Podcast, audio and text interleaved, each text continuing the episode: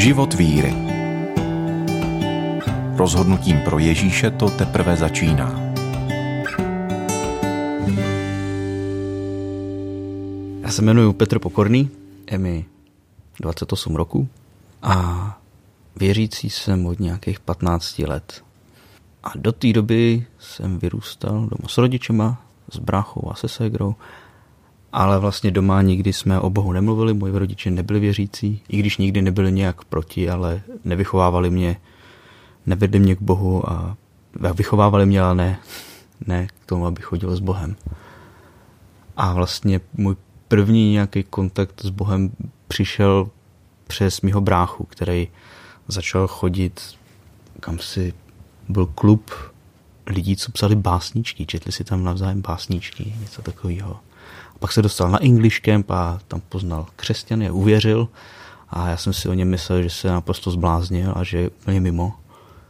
Ale samozřejmě mě to zajímalo, protože jsem věděl, že brácha jako není úplný hlupák, takže jestli, jestliže uvěřil prostě něčemu takovému, tak to určitě nějak, nějak zpracovalo rozumem. Takže mě to hrozně zajímalo. A tehdy jsme sdělili pokoj, takže jsme vedli dlouhý noční debaty o tom, jak to teda je s tím Bohem a jestli to dává nějaký smysl nebo ne. Já jsem tehdy měl o křesťanství takový hodně zkreslený představy, tak jak to asi většina lidí má. Myslel jsem si, že prostě je to hlavně o tom, že člověk spoustu věcí nesmí dělat a o tom, že spoustu věcí se musí dělat a že pán Bůh je někdo, kdo vlastně nějak řídí ten svět a hlavně tě za všechno potrestá.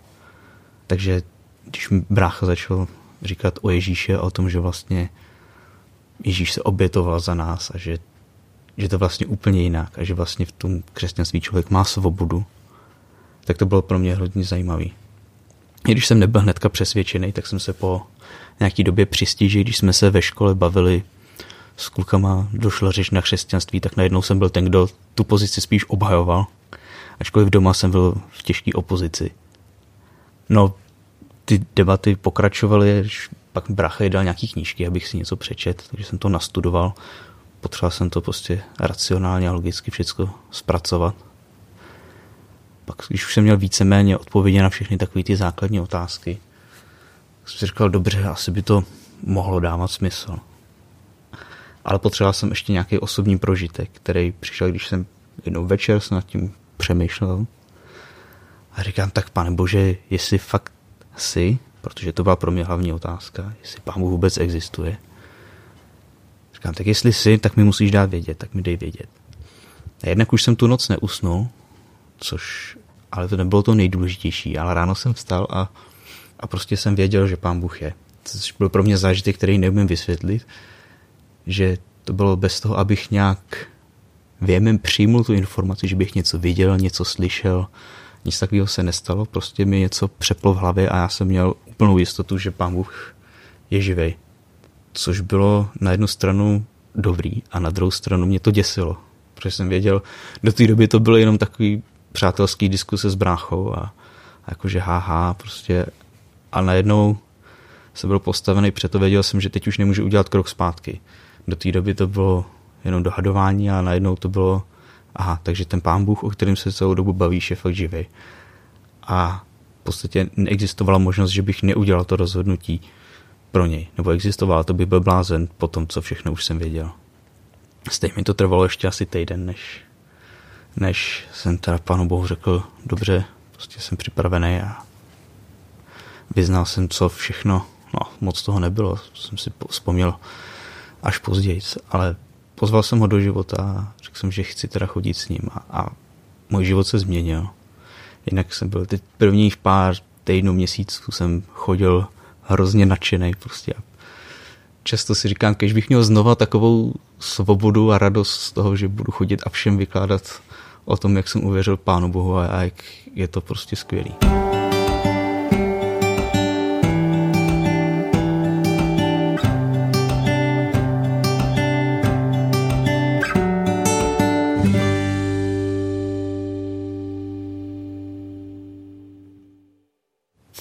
Prvních dnech nebo týdnech eh, si vykládal o tom, jak si uvěřil.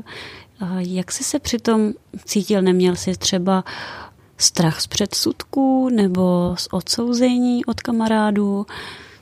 Tak tím, že to bylo o prázdninách, tak vlastně ty úplně první lidi, s kterými jsem se o tom bavili, to byli křesťani. To byli ti, kteří už věděli, protože jsem poznal pár těch mládežníků a což bylo taky pro mě důležitý při tom rozhodování, že jsem viděl, že ty lidi jsou jiný, že mají něco, co já nemám a vlastně jsem to hrozně chtěl. Takže když jsem to říkal jim, ty byli jenom nadšený a až vlastně potom po prázdninách jsem přišel do školy a i tam jsem prostě o tom musel mluvit, protože to nešlo jinak. Byl jsem toho plný a nadšený a vlastně mi bylo úplně jedno, co si kdo myslí. Právě, že naopak já jsem jim to všem chtěl říct, aby viděli, že o to přicházejí. A vlastně žádného odsouzení jsem se nebál a byli lidi, kteří se mi vysmáli, byli lidi, který to zajímalo, ale mě jednak bylo 15 a bylo mi to úplně jedno. A jednak já jsem věděl, komu jsem uvěřil, takže mě bylo jedno, jestli tomu někdo, jestli to někomu přijde směšný nebo nezajímavý. A co v rodině, co vaši rodiče? Rodiče byli k tomu vždycky tolerantní. Jako tu cestu už vlastně musel prošlapat brácha, takže pro mě už to bylo jednodušší. A když jsem se pak ptal maminky na to, jak se na to ona dívá, že její synové najednou chodí prostě do kostela a, a baví se s křesťanama a věří Bohu, tak mamka mi na to řekla zcela pragmaticky, a tak je to lepší, než abyste fetovali. Takže myslím, jako naši měli vždycky k tomu kladný vztah, že v podstatě bych řekl, naši oba dva rodič, moji rodiče asi oba dva věří, že pán Bůh existuje, jenom bych řekl, že nikdy jakoby se neobrátili v tom slova smyslu, že by opravdu vydali ten svůj život Bohu a, a rozhodli se žít prostě s ním. Měl jsi někdy v životě od té doby pocit, nebo řekněme krizi, měl jsi nějakou krizi víry?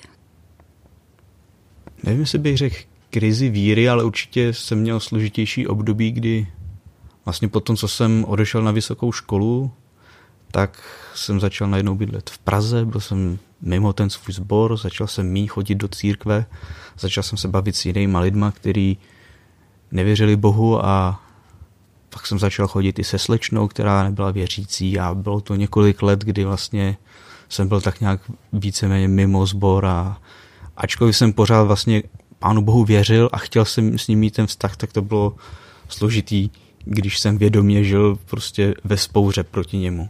Což nakonec dopadlo tak, že, že ten vztah se rozpadnul.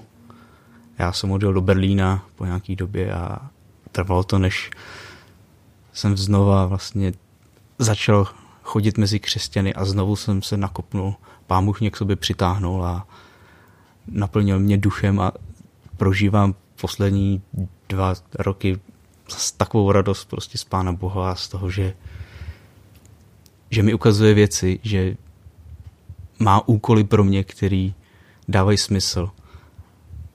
Že můžu pracovat s dětma, což mě hrozně baví a že mě k tomu vybavuje prostě věcma, který jsem nevěděl, že umím a je to hrozně super. Myslíš, že křesťan potřebuje pro život ostatní křesťany? Mluvil jsi o tom, že si přestal chodit do církve mezi ostatní křesťany a v podstatě si se vzdálil? Myslíš, že je možné žít tenhle život bez křesťanů a nevzdálit se Bohu? Těžko můžu mluvit za ostatní, ale moje zkušenost je taková, že to je hodně těžký. Možná asi záleží na situaci. Třeba když jsem slyšel příběhy o misionářích, kteří byli pronásledováni nebo ve vězení, kde vlastně žádný další křesťany neměli, tak to pro ně nebylo složitý, ale byli v takové situaci, kdy vlastně pán Bůh byl jedinou jejich oporou. Ale jestliže člověk žije vlastně pohodový život a, a nemá potřebu chodit mezi křesťany, tak se asi snadno stane, že spohodlní a, a na Pánu Boha zapomene, že to pro něj není důležitý. Jak pro tebe vypadá nesení evangelia mezi nevěřící? Mám pocit, že čím jsem starší, tím je to pro mě složitější. Jako, by mi, jako bych se víc bál toho, co si ostatní řeknou. Když mi bylo těch 15-16, tak mi to bylo úplně jedno.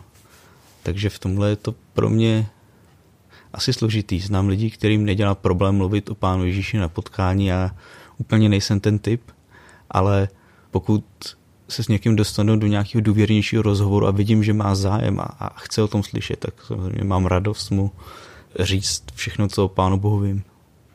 Jak si představuješ takovou ideální službu pro tebe? Děláš teď to, co, si, to, co by si si představoval, anebo máš ještě třeba něco, za co Pána Boha prosí, že by si třeba chtěl dělat? Já jsem si vždycky představoval, že budu dělat něco úplně jiného. Že budu, já nevím, že budu někde doučovat matematiku, nebo že budu dělat něco mnohem víc technického, případně, že budu dělat něco s hudbou. Ale pán Bůh si mě povolal do toho, jednak abych pracoval s dětma, ale spíš ještě víc bych řekl, abych, abych pracoval s těmi, kdo pracují s těma dětma, abych pomáhal ty věci organizovat a výst. Což je divný, protože já jsem se nikdy nepovažoval za nějaký vůdčí typ a i dneska jsem z toho trochu nervózní, ale vidím, že jak pán Bůh, když člověka do něčeho povolá, tak on, on mě v tom vede a vlastně ty věci fungují a i když jsem vždycky nervózní z toho, jestli, a jestli se mi ten tým lidí nerozpadne, nebo jestli prostě uh, seženu všechny lidi, kteří tam mají být. Prostě když člověk organizuje, řekněme, dětský tábor, protože to je to, v čem se hodně angažuju, tak těch věcí, co se tam může podělat, je hodně. A často je to, že člověk do poslední chvíle neví, jestli to nějak dopadne, ale pán Bůh se vždycky postará. A hrozně mě baví to, vlastně to, že se člověk musí spolehnout a že to nakonec dobře dopadne. Že pán Bůh to prostě má v rukách. Ve službě s dětmi potřebuješ být jak, jakýmsi asi vzorem, obrazem eh, Pána Ježíše Krista zase pro ty děti, protože si vlastně jejich vedoucí na tom táboře. Jakým způsobem se v tomhle vycvičuješ, řekněme? Modlím se za to. A to vidím tak, že člověk ze svých vlastních sil v tom může udělat hodně málo. To je všecko jenom boží milost, že mě on sám proměňuje tak, abych byl podobný jemu, abych byl vzorem těm dětem. A vidím to vlastně jako, tak jak to říkáš, jako strašně důležitý. Je to vlastně mnohem důležitější než všechno to, co se těm dětem snažíme říct, co si s nimi hrajeme za hry, co jim vykládáme, protože nakonec ty děti, když jsme s nimi týden na táboře, celý ty týden vidějí, jak fungujeme, jak se chováme, jaký máme vztahy mezi sebou, jak snášíme krizové situace, jestli z těch věcí je tolika. A vlastně to je mnohem důležitější, než, než to, co člověk říká. Ty děti strašně dobře přečtou člověka a pokud by člověk něco mluvil a jinak se choval, tak ty děti to rozpoznají velmi dobře. Jak eh, si vůbec dospěl do toho, že zrovna tohle eh, po tobě pán Bůh chce, jak si to poznal? Jak si poznal, že máš stát v téhle službě konkrétní? Já jsem na ty dětský tábory jezdil dlouho. Od, vlastně od chvíle, kdy jsem přišel do sboru, tak jsem jezdil nejdřív jako praktikant, potom jako vedoucí týmu. Až mě oslovili kamarádi z IMKY, jestli bych nechtěl jet s nima jako vedoucí, kde jsem teda objevil úplně jiný tým lidí, zkusil jsem si to jinak a tam jsem měl pocit, že to je něco, k čemu mě pán Bůh volá, abych poznal nějaký jiný lidi, abych se v tom vycvičil, protože ti imkaři proti tomu, jak jsme dělali tábory my, dělali všechno hrozně poctivě, měli všechno papírově správně, měli ke všemu školení. A já jsem to viděl jako dobrý a vlastně viděl jsem to jako jako by mě pán Bůh připravoval pro něco většího. A další rok prostě přišla ta nabídka, jestli nechci dělat hlavního vedoucího na tom táboře, s tím, že k tomu byl poskytnutý veškerý servis. Dostal jsem školení, dostal jsem prostě další lidi, kteří mi v tom pomohli. A viděl jsem to jako, že, jo, že to je něco, k čemu mě pán Bůh vlastně připravoval už dlouho, tím, že jsem jezdil na všechny ty tábory a že vlastně všechno bylo zajištěné. Říká, jo, pane Bože, jestli mě chceš poslat, tak tady jsem. Pánu Bohu, k Pánu Ježíši se modlíš? Jak probíhá taková komunikace s Pánem, taková modlitba? To je různý. Záleží, jestli člověk hledá nějakou odpověď na otázku, potom, když něco opravdu zoufale hledám odpověď na otázku, tak se většinou i postím a modlím se a čekám na nějakou odpověď, na nějaký zjevení. Většinou to je tak, že prostě mě přepne v hlavě, dostanu nějakou myšlenku, nějaký nápad, který mi většinou nejdřív přijde jako hrozně divný a bláznivý. A chvíli mi trvá, než, než přijmu to, že to je možná to, co pán Bůh po mně chce. Jindy se prostě jenom přimlouvám za, za věci, které plánujeme, za lidi kolem mě, který mám rád, za lidi kolem mě, který nemám rád. Je to, je to hodně. Ty jsi mluvil o tom, že ti připadá, že pán Bůh tě, tě vede do něčeho, co ti připadá bláznivé. Co, co to znamená bláznivé?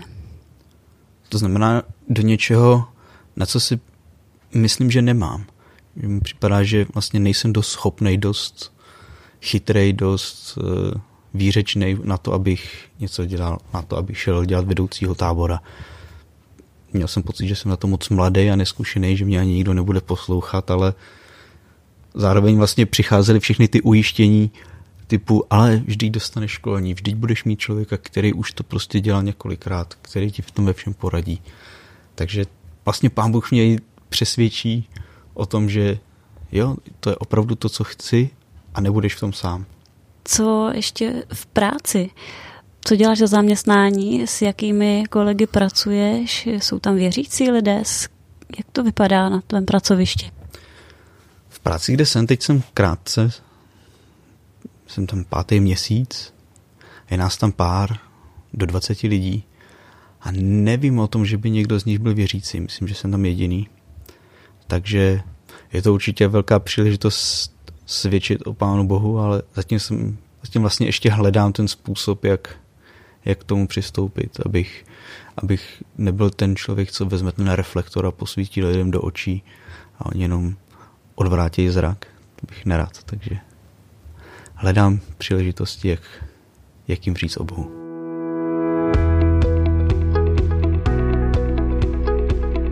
Podcast vznikl na Rádiu 7, které žije z darů posluchačů. Pokud nás budete chtít podpořit, budeme rádi.